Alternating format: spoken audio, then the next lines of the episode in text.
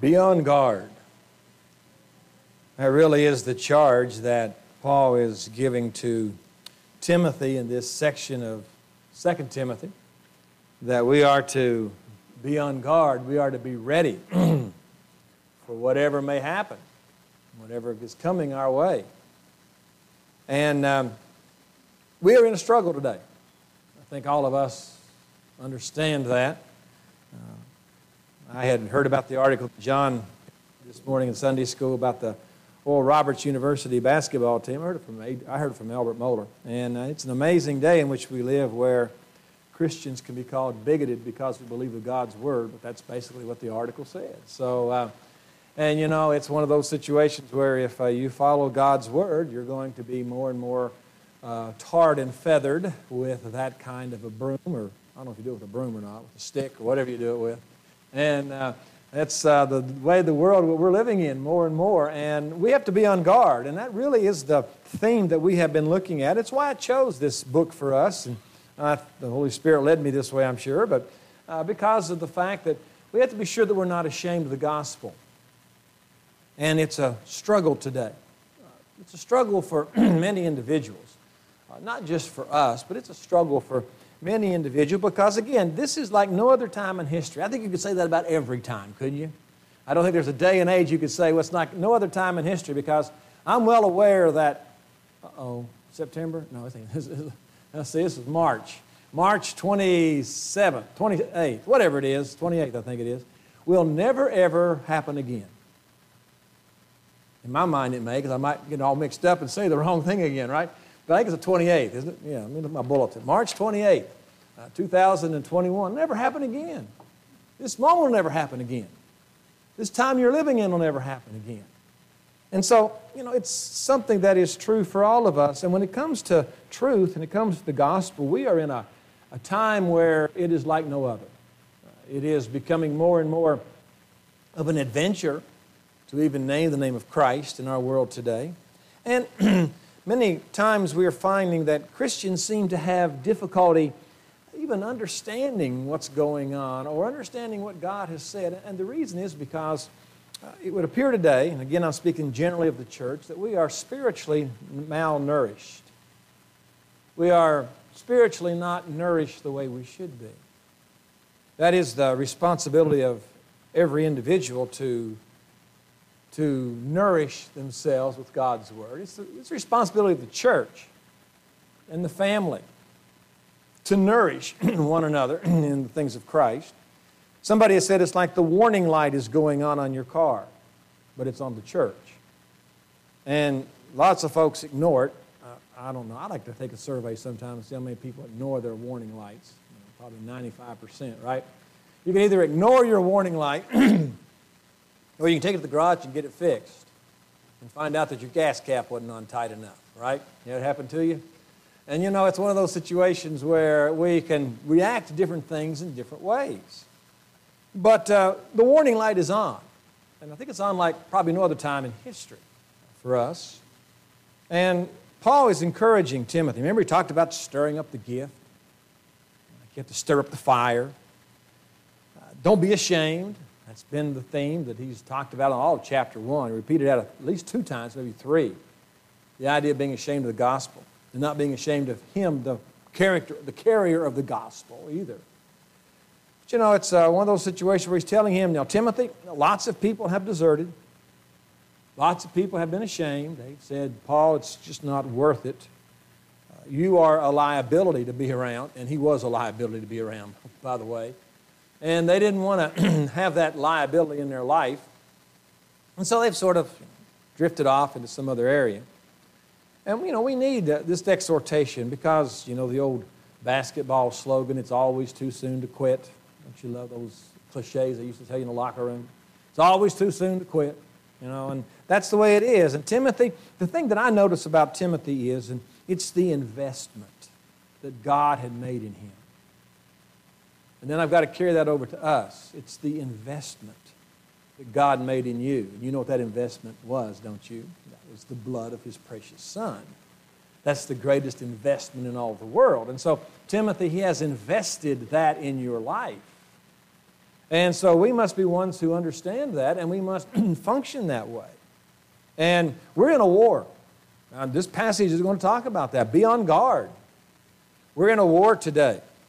And this war can only be won by hard work and dedication. I love this quote.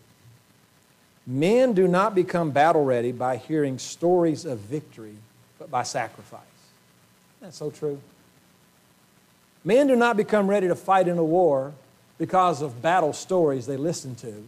It's because of sacrifices they have to make. And the same thing is true for us. You can hear about the victories that have been won, and they've been many, and it's grand.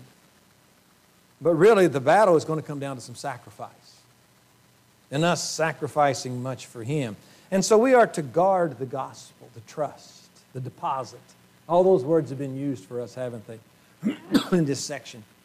And it becomes ours to guard, it becomes ours to pass on. And we'll see that this morning as we look at this. The proposition, the process, and the persistence. Father, encourage us this morning as we spend our moments looking at your word encourage us to be individuals that are always guarding the trust that you have given to us. In Jesus' name I pray. Amen. the proposition starts in verse 1, and then it has two parts to it. And it really is the command that now will be the main part of the entire uh, paragraph or section that we want to look at this morning. And it starts off again with a command. You know, Paul has given a number of commands in this book. Uh, we could look at those things, and he's told Timothy, you know, these are things I expect you to do. And notice he says the same thing here, but he starts it off with some tenderness, doesn't he? Thou, thou is emphatic. Thou, therefore, he is saying, this is something that is very, very unique to you, Timothy. This is something that I want you to get, grab a hold of.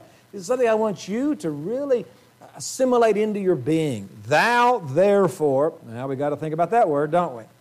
What's the therefore? The gift God has given to him, the faith that was in his mother and grandmother, Saul and Paul, the he's persuaded, his commission, all these things are involved in chapter 1. Those who've turned away, note the one who's been faithful, what an encouragement. Thou, therefore, my son, don't you just sort of feel an arm wrapped around the back of Timothy? I know he's in prison and it can't happen literally. But just sort of wrapping his arm around him and drawing him close and saying, Timothy, my son, Timothy, there's some things that you've got to know. There's some tenderness here, isn't there? It's a tough time, but you can really feel the heart of the Apostle Paul as he says, My son. And then he says, Be strong. I want you to be strong. Now, this is a passive voice, which means that you cannot do it in your own self. And it's also an active voice, which means that it's a continuous action uh, situation. So he says, Timothy, you are to be strong, but you cannot, remember this from last Sunday, you cannot be strong in your own self. And the tense of the whole situation is talking about this, but you must be strong in the Lord. It's important. It's important for us to see that our strength, again, I want to, don't want to repeat myself too much. You get tired of hearing me. Probably already are. But you get tired of hearing me even more. You know, it's not gendered up from us, but it's something that God gives to us. Isn't that a great encouragement to you today? Isn't that a great encouragement to Carolyn this morning? This is not something that we have just within us, but it's something that God gives to us. And I look around this congregation, I know there's been a lot of pain, a lot of lives in this church. And yet God strengthened you, didn't He? Encouraged you. I'm so glad we have a God who is able to encourage us and be an encouragement to us. So he says, Timothy, my son, be strong. And you know, we need to be strong because I was studying about this and being strong means that you are ready. It means that you know the outcome. And of course, we all have heard this before, you know. We do know that we win in the end with Jesus Christ. Great truth. Never want to, never want to devalue that, but we do win. But you know, we have to be prepared for the battle that we're in. We have to be strong. One of my commentaries was quoting a Romanian pastor back during the days of communism. And he purposely made this point where he was talking to some of his children, and he says, You know, the, the communists really, I'm going to just summarize it for you, really want to break us as Christians. And he says, The problem is if I betray those around me, there'll be 50 or 60 other believers who will end up in the jail with me because he was going to be jailed for not telling on his fellow Christians. And um, he says when he was a boy, he remembers his confirmation class. And he says they took him to a, to a zoo. There was 10 or 15 of them in this confirmation class. This is Romania. And he says that um, somebody told them that, you know, their, their forefathers were in these cages like these lions.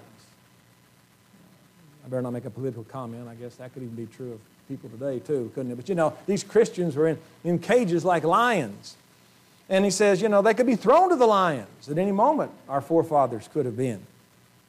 And he says, you know, he says, you're going to decide right here at this young age whether you're going to follow Christ or whether you're not going to follow Christ. And he says, it's the preparation that you make now will have the result in the end. And you know, that's true. We don't just all of a sudden decide we're going to sacrifice for Christ. We don't just all of a sudden decide, well, we're going to turn this leaf over. No, it becomes the, the fruit of a life of faithfulness. You need to decide at an early age. Know, for some of us that's kind of late, but I trust you've already decided that uh, we're going to follow Christ no matter what may happen. He says you make the preparation now. And it's so true. I think we make the preparation now before you're imprisoned. Because in prison, he says, you lose everything. Look at this picture. You're undressed and given a prisoner suit. No more nice furniture, nice carpets, or nice curtains. No more nice, or you don't have a wife anymore. Don't have children anymore. You don't have your library. You'll never see a flower. Nothing of what makes this earth, earth pleasant remains. Nobody resists who has not renounced, who has not renounced the pleasures of life beforehand. Now, that was stinging to me. He says, if you have not renounced the pleasures of life now, you'll not do it when the time comes when somebody's forcing you to do so. Absolutely true. Because the way we're living our lives now will reflect on what's going to be whenever the difficult times come. And again, I'm not the prophet or the son of a prophet, but I think we all realize that these times are coming. So the charge is to be strong. Be strong. We need to understand that we're going to see Christ return triumphantly one day and set these things right. Revelation, right? Chapter 19 and 20. Blessed, glorious day that's going to be, but that's in the future. I've got to live today, and you do too. And so, this is the object, first of all, hey, I've got to tell you, that's the object of this, this proposition is the fact that we've got to be strong. What's the source? Where does this source come from? I already alluded to it. Last part of verse 1 strong, where? Prepositional phrase, in the grace. And where does this grace come from? That is in Christ Jesus. Mentioned it earlier. We have a passive word here talking about being strong because our grace and our strength come from Jesus Christ. Without Him, I could do nothing. Remember that song? Without Him, I'd surely fail. Without Him, I would be drifting as a ship without a sail. I don't know who wrote that song, but you know, that's sort of the idea. I've got to have Him constantly in my life. He's got to be the one who I am looking to for my strength. I must draw my strength from Him. I must draw my sustenance from Him. I must draw my nourishment from Him. John chapter 15, the vine and the branches. We are connected to the vine. We are the branches. And as we connect to Him, we draw our strength from that vine that you and I are part of. So, you and I need Christ constantly.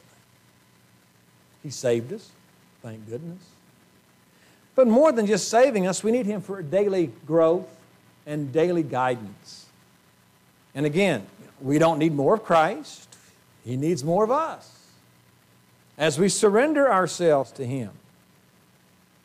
Timothy, much has been invested. People could say the same thing to you this morning. Much has been invested because He invested the blood of His Son in you. And we must be ones who stand strong. Now, that's the proposition. Now, what's the process? How are we going to do this? Verse 2 tells us how this happens because of two things in verse 2. He says, And the things which thou hast heard of me among many witnesses, the same commit thou to faithful men who shall be able to teach others also. What's the process? First of all, there is a learning process. See that in the first part of verse 2. And the things. Now, that instantly gets my attention, doesn't it, yours? The things. I mean, I've got to define that before I can go on. Has to be this understanding of the trust. Remember that? The deposit that we had all the way back in verse 12 and other verses in chapter 1. The gospel. This is what has been entrusted to us. He says, The things that thou hast heard of me among many witnesses. A teacher has to learn. Now, here is a great statement. A teacher has to learn before he can teach. Isn't that phenomenal? But it's true. I've been around some people who could teach, or thought they could teach, but I'm not sure they ever learned anything. Have you ever been around those kind of folks? Sure, you have sometime in your life. There has to be some kind of a learning process that goes on. There has to be some kind of a core of truth that is passed on. How would you like to go to a medical doctor who just decided yesterday he's going to be a medical doctor and read one book about it, Reader's Digest version, and he starts operating on you? You wouldn't want that. And yet, so many times we do the same thing spiritually. If you're going to teach, you've got to learn. I, I feel there's some people who've never learned anything in their life. No, that's not a blanket statement because they know everything. You know, if you know it all, you don't need to learn anything. Paul says, you know, the things that you learn. What have you learned? Here's the real question What's God taught you? How's God taught you? How's He teaching you? Maybe that's even better. What kind of lessons did God teach you this week? Dependency. It says the things you've learned and notice of me. Very personal. Because Timothy and Paul had a great relationship. Their hearts were bound together, they were knit together in the gospel. Journey after journey they went on, exercise after exercise tragedy after tragedy. Said, Timothy, you watched my life. You saw how I reacted to those situations. Timothy, you were there whenever I was stoned at Lystra, at least we think he was. You were there during some very significant times. He says, You learned some things. Also, it was among many witnesses. So it wasn't something that was just private, but Paul was this way when it came, when it came to understanding many different things. Paul was a good student. Timothy has to be a good student. You have to learn everything you can. You have to apply everything you, you learn. And again, the old phrase to me that just keeps coming back is, you know, the more I learn, the dumber I realize I am. And I think that's true for all of us. Because there's so much that needs to be learned about God. So, the first question I would ask you here are you a learning? What are you learning today? What's God teaching you? What has He opened your heart and mind to, especially both emotion and will and intellect, so that you could gather from His Word that would somehow understand what He's about? So, there's a, there's a learning process. But then also, secondly, this should apply to a teaching process. He says, The same commit thou to faithful men who shall be able to teach others also. The same commit. Here's our word again a deposit, a trust, something that is valuable, something that is involved in safekeeping, something that has been passed down from generation to generation. My daughter Krista received her grandmother's diamond ring that my grandfather gave to her whenever they were engaged all those many years ago. And she still wears it. We had Rigo put it in a different kind of setting, of course. Thank you, Tim. Appreciate that. In a different kind of setting. But you know, that's something special to my family that this would be true. So that's sort of what a deposit is. That's sort of a trust. It's something that's, that's very special to you. And the gospel has to be something that's very, very special to us. Why? Because it saved you. You would not be saved without the gospel. You would have no answers. And so he says, Timothy, you have been, this is committed, the same commit thou to, he's talking about a church, faithful men who should lead churches? Men. They should be involved in the leadership of a church. Every church needs individuals who will step up and take that leadership responsibility.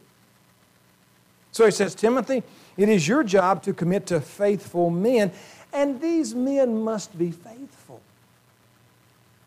Isn't it amazing? How many churches think, well, you know, we'll put somebody on a board or we'll give them some position, that'll make them faithful. Never works. Never works. Because the kind of commitment, taking the right word, the kind of commitment that we have and how we handle the things that we have before us is a very, uh, very important determiner of what we're going to do in the future. God's word is, is replete with this. If you are not faithful in the small things, why would He make you faithful? Why would He give you more things to do? it, it, it's a pattern that we live in. And we find that we have to be sure that we don't just give it to somebody, well, you know, it's going to happen. No, there has to be a faithfulness involved in that life.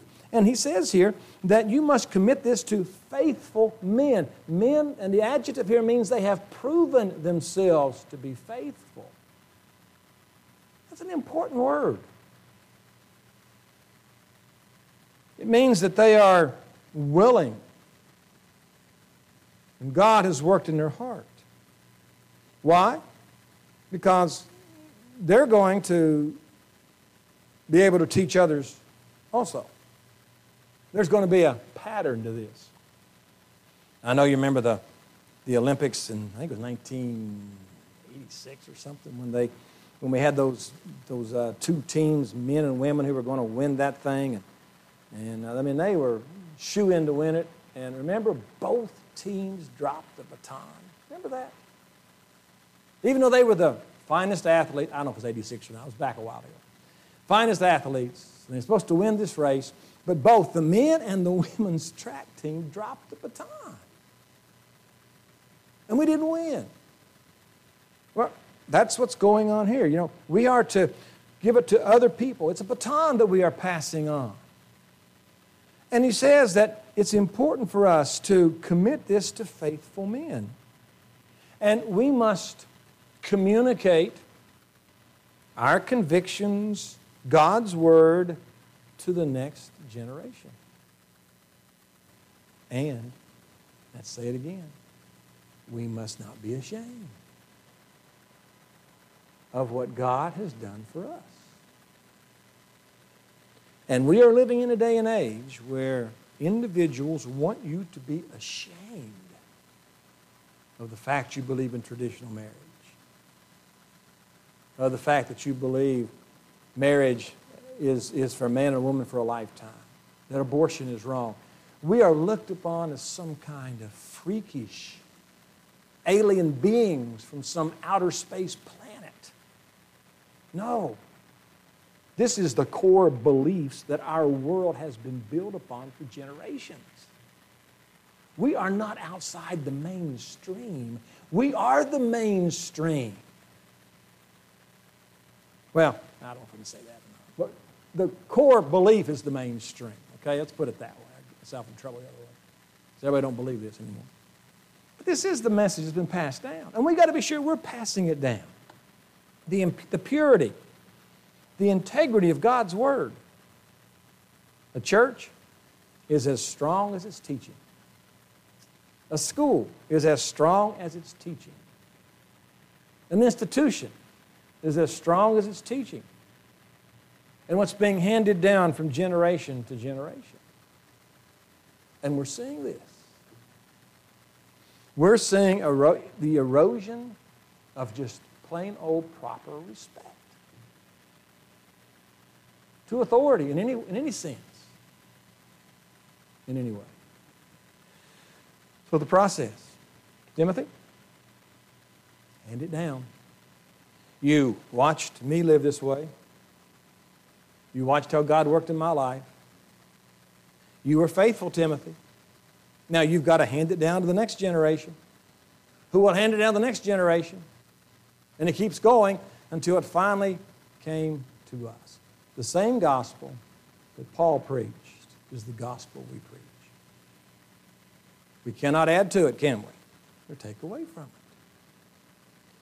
Persistence, though, is the last word, the proposition and the, and the process, but the persistence. And now he uses some illustrations. Some people use verse 2 as an illustration, but I think it's talking about the teacher. I think, I think verses uh, 3 through 7 really have a threefold example of how difficult this is going to be. And I really think the word, the, the word that sets the stage for verses 3 through 7, especially 3 through 6, is that thou therefore endure hardness. I think that becomes the key phrase in this section. Uh, because we have this responsibility to hand down the Word of God from generation to generation. He says, because of this, he says, we must now endure hardness. There's going to be some hard times because of that. And we must be individuals that understand these hard times that are going to come our way. It means it's going to be difficult. Three examples. The first example is of a soldier. As a good soldier of Jesus Christ. So we see, first of all, this soldier. No man, we'll see three things about this soldier. No man that warreth entangleth himself with the affairs of this world, that he may please him who chose him to be a soldier. Soldier. Now, Paul was chained to a lot of soldiers. if there was one thing that Paul knew, it would be the military, right? Because every time he turned around, he had a chain to him to some soldier, or he saw some situation going on around him. He was in prison a lot of the time, so he understood soldiers. And now he's going to talk about the soldier, and he says, a soldier, certain things must happen when it comes to being a soldier. One is you've got to endure hardships. Now, that's going to be true for all three, but especially for the soldier. He says, it is not a nine to five job that a soldier has. Could you imagine our military being involved in, in one of the great battles, say uh, Midway, and, and they start, they punch the clock in at 9 o'clock, and then they decide to take off their planes, and it's getting close to 5 o'clock, so everybody gets back to the carrier before the, before the time's over for the day. It wouldn't work that way, would it? No, you know, it's a, all the time. You've got to be on the alert. And that's true of a soldier. It's not an easy job, and it's not easy in a battle. And sometimes, you know, we may glorify these things, but we all see that there's many hardnesses that have to be endured, not just in the actual fighting, but in the actual life of a soldier. Now, I was, I think I was reading something the other day, and only one third of the soldiers in the Civil War were killed in battle. Two thirds died by disease. Think about that. And so it wasn't just the actual battle that took place, it was the whole process. You know, it's a hardness of leaving what you know and going and doing something. So the first thing is, he has to endure hardships. But then, secondly, he says, No man that warreth entangleth himself with the affairs of this world. He doesn't get tangled up with everyday life. Uh, he's cared for. Whenever somebody signs up for the military, and I've never been in the military, but they tell me these things, you know, I guess they still do this stuff. You know, the first thing they do is take your hair off, give you a uniform to wear. All of you look the same. I'm not sure they're allowed to do that anymore, but I would hope so. You know, there's sort of a camaraderie that this parts in this. But then, you know, if that soldier has a tooth problem, he doesn't have to go to the dentist in town to take care of that tooth problem, I wouldn't think. Somebody will take care of it for him, right? Because his job is to fight the battle. And when he gets sick, they're going to send somebody to take care of him because he's got to get healthy to be able to do the job that, God, that he has, that the commander asked him to do. And so he's cared for. Think about the truth of that for us. If you're a soldier in the fight for Jesus Christ, you're cared for. I already addressed this once, but he takes care of you. He takes care of us in a marvelous way. He gives us strength, He gives us guidance that we need. And so a soldier is one who is cared for in every way. And God takes care of us. But he must lay aside, if he's going to do this, the affairs of this life. He must lay aside Hebrews chapter 12, verses 1 and 2, while you had that verse for the devotions this week. He has to lay aside the weights and the sin which does so easily beset him. When a soldier's out there in battle, he's not carrying his couch with him and his lounge chair. No, he's got the things that he needs. And that's the same thing with us. Everything that's going to hinder us from the job that God has for us to do, we get rid of. We're not concerned about anything except what the battle actually is involved with. And so the affairs of this world have a tendency to fall off because we realize what an important thing it is to serve the Master. Third thing that he does is he may please him that chose him to be a soldier. The commander is the one who is to be pleased. It's said one day that General Robert E. Lee said to Stonewall Jackson, or he sent a messenger to Stonewall Jackson. He said, uh, uh, Mr. Jackson, or General Jackson, he says, I'd like to see you at your first convenience. And here it was an evening, it was raining and pouring of rain. So as soon as the messenger got to Jackson's tent, Jackson put his coat on and got his horse right in the rain and came to see Robert E. Lee. And Lee said, well, it wasn't that important of an issue. He says, yes, when my commander tells me something, I respond immediately. You know, that's the way it should be. We need to please our master. And when our master speaks, everybody in the Bible who served God and pleased God rose immediately and did something. Mary, Joseph. Manoah, I'm reading this morning about Gideon's parents, rose immediately and did what they're supposed to do. We are to, we are to please our master because one day we'll stand before him, won't we? One day we're going to be before God Almighty. He's our master. He's the one that we must please. Not the hierarchy of the church, not some external bishop, not some uh, foreign entity. We must please the Master. Not ourselves, but the Master. And so when one is a soldier, he's cared for in every area. But he has to please the commander. He has to be sure he's taking orders and doing what God tells him, or in our situation, God tells him to do. That's what a person in the army does. What about the athlete? Verse 5 If any man strive for the mastery, yet is he not crowned except he strive lawfully. Now, there's still the idea of discipline involved. And so, if you're going to be involved in any kind of an athletic con- uh, contest, you have to discipline yourself for certain things. And determination and self discipline is much more important than talent or all kinds of other things. And when he talks about athletics, he's talking about the person who is dedicated to the task and is persistent. Remember the tortoise and the hare? You remember that from when you were a little kid? The hare jumped out to the lead, and the tortoise just went along kind of slow. And as the hare is taking his nap, the tortoise just walks by the finish line, doesn't it? It's persistence, it's self discipline that makes the difference. and he says, when it comes to the mastery or athletics, you have to, you have to discipline yourself in certain areas. And also, you've got to do it lawfully. He has to strive lawfully.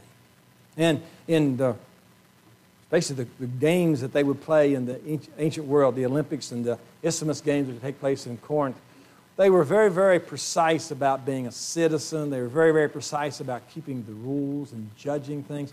And so when he talks about this, everybody will understand exactly what he's talking about. We've got to play by the rules. We can't be controlled by our emotions. We've got to be controlled by God's Word. An athlete, it's not how he feels. I guess maybe sometimes it is. If he wants to quit, he just quits. But he should be dedicated to the task. That's why Paul is so concerned that God would not use him. I gave you also the 1 Corinthians 9, 24 through 27 passage. That old piece of equipment, that old castaway that's sitting there in the field not being used. He says, Paul is so concerned that he's, he's not going to be usable by God. And that's the same thing here that it says, you know, when you're doing this, you need to strive lawfully so that you can be effective for God. We can mess up. We can mess our lives up. We talked about this yesterday. You know, it's so easy to, to mess up and, and, and, be, and then be rendered ineffective some of the decisions that we make, some of the issues that we do not face head on. And then we're ineffective for God. You know, we have to follow His will, we have to follow what He says in His book. It's important for us to understand that He's the one who controls everything about us. He controls our affections, our emotions, our priorities. It's His will, not our will that must be involved. So he says, the persistence of a soldier, do endure hardness, of an athlete, endure hardness. And the last one he uses is a farmer. The husbandman that laboreth must first partake of the fruits. If there's one key word that comes to, and I'm, you know, I'm out of my league, but I'm going to talk about it anyway. I'm, I'm a gardener, not a farmer, but anyway. If there's one key word that comes to your mind when it comes to crops is patience. right? It does not happen overnight. Patience. And a farmer must always be patient. And the issue is that when it comes to the doing of your crops, you've got to do it when the time is right. Uh, whenever the tomato is ripe, you've got to pick it. It doesn't wait for you. If you don't get it picked, what happens to it? It spoils. It's got its own time where these things must happen. And when the weeds come, you've got to weed them. They don't somehow just magically disappear. It's the time when things have to happen. But it's also a, uh, you have to be a very patient person because it doesn't happen overnight.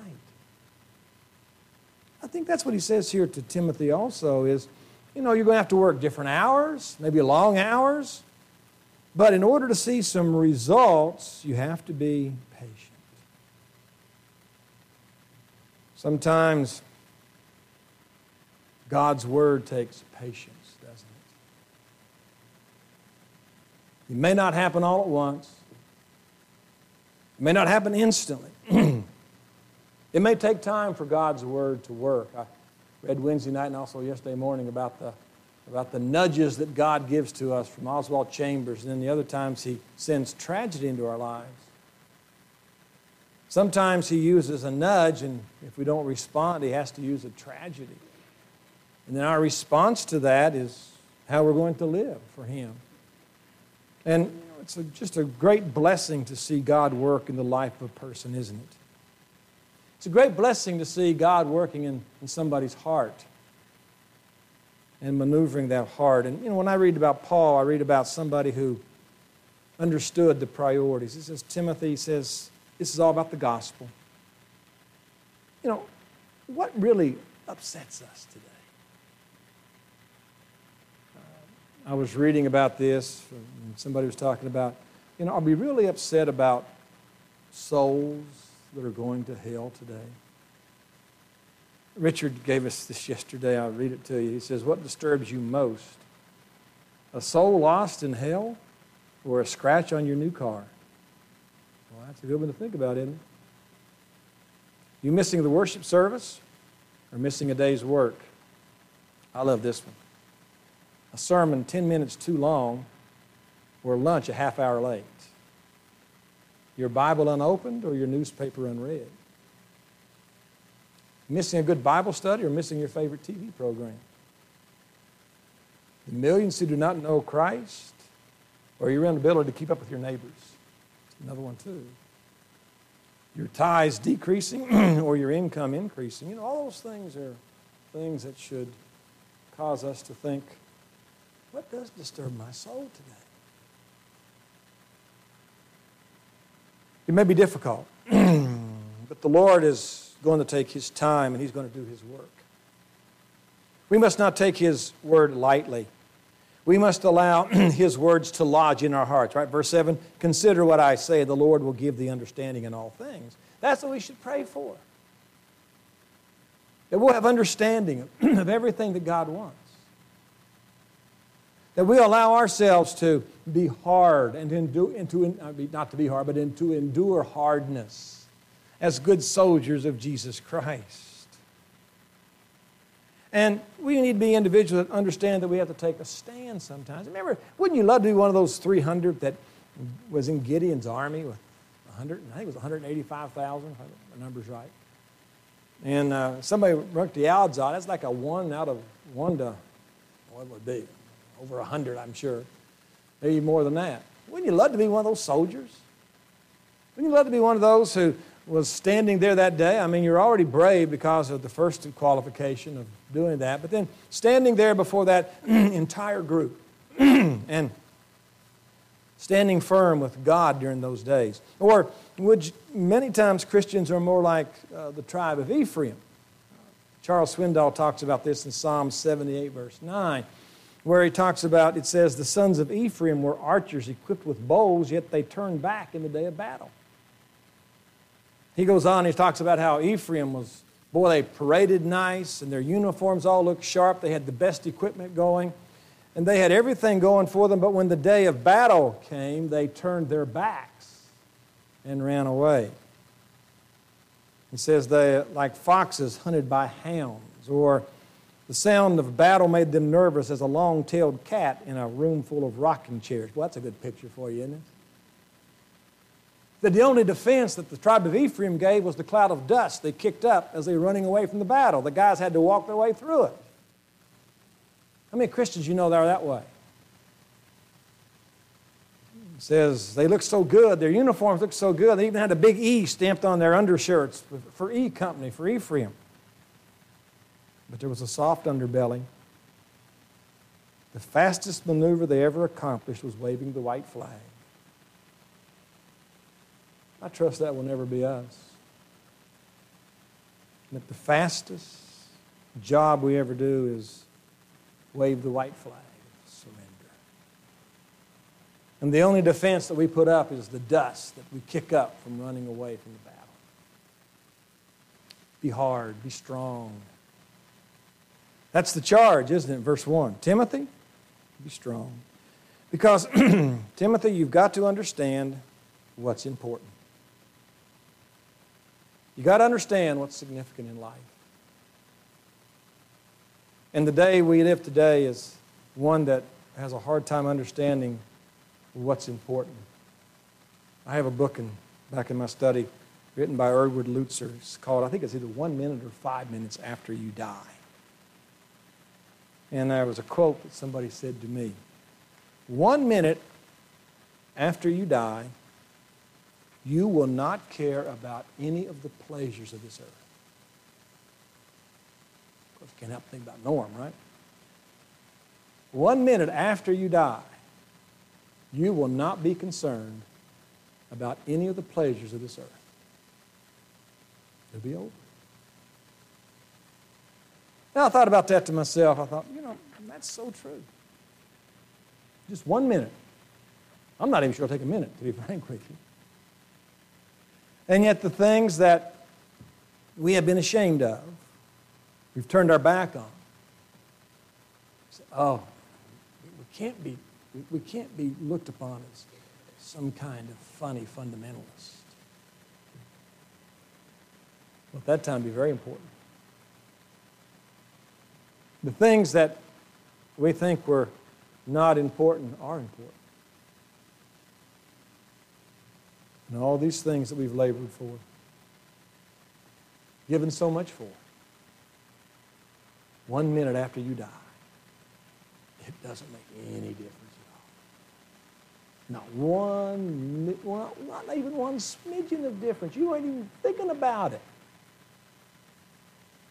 And yet we put so much trust, so much time, so much effort. Of course, you got to be saved. That's the important part. Knowing Christ, allowing Him to strengthen you It's not your own fortitude.